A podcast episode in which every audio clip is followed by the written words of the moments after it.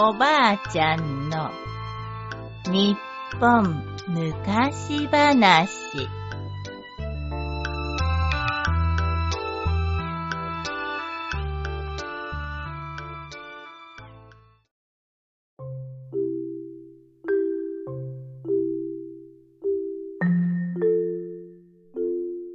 ブラブラ太郎。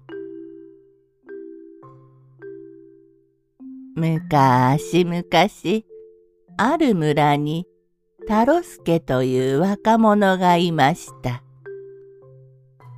太郎助はとても怠け者で仕事もしないで毎日ぶらぶら遊び暮らしています。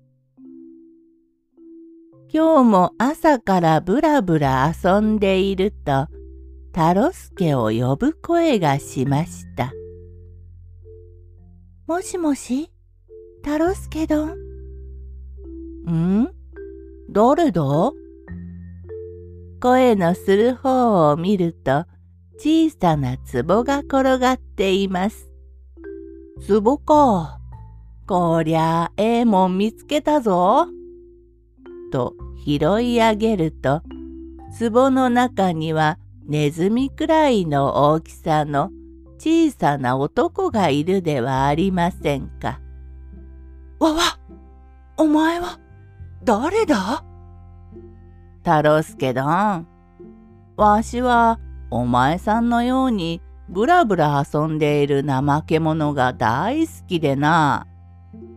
今日からお前さんの家で暮らしたい。どうか連れて行ってくれ。そうか。なら来いや。壺を家に持って帰った太郎助が男を壺から出してやると言いました。まあ、ゆっくりせえや。すまんが留守番を頼むぞ。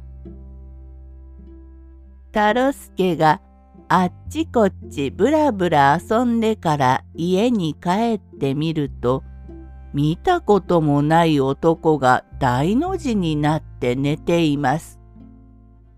おい、起きろ。お前はどこの誰だ？おい、忘れたのか？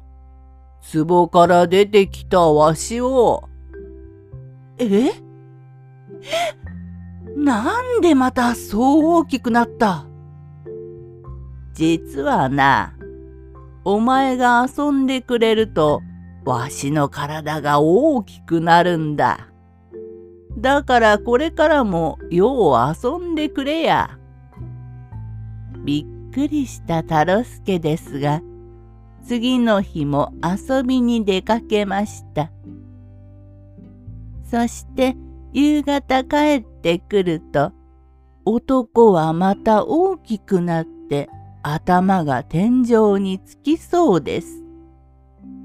太郎助はいつ踏みつぶされるか心配で一晩中部屋の隅でヒヤヒヤしていました。そして朝になるのを待ちかねて太郎助は家から逃げるように飛び出すと、その日も夕方までぶらぶらと遊んで帰りました。すると家の戸口から大木のような足がニョキニョキと出ていて、窓からは太い手が飛び出していました。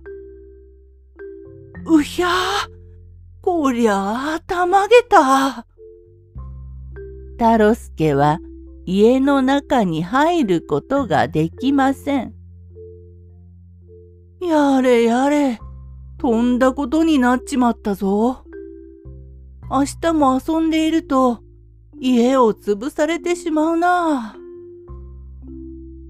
太郎助は次の日、いやいや畑仕事をしました。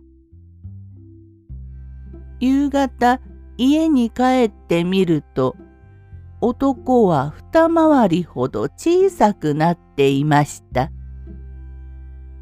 ははオラが働けば小さうなるんだな。それから太郎助は毎日毎日働きました。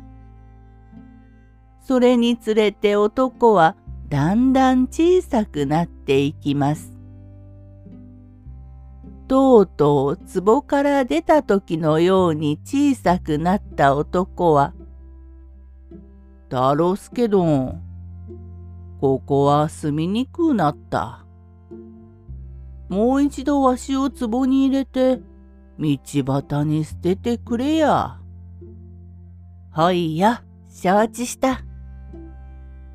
太郎助は小さい男を壺に入れて道端に捨てました。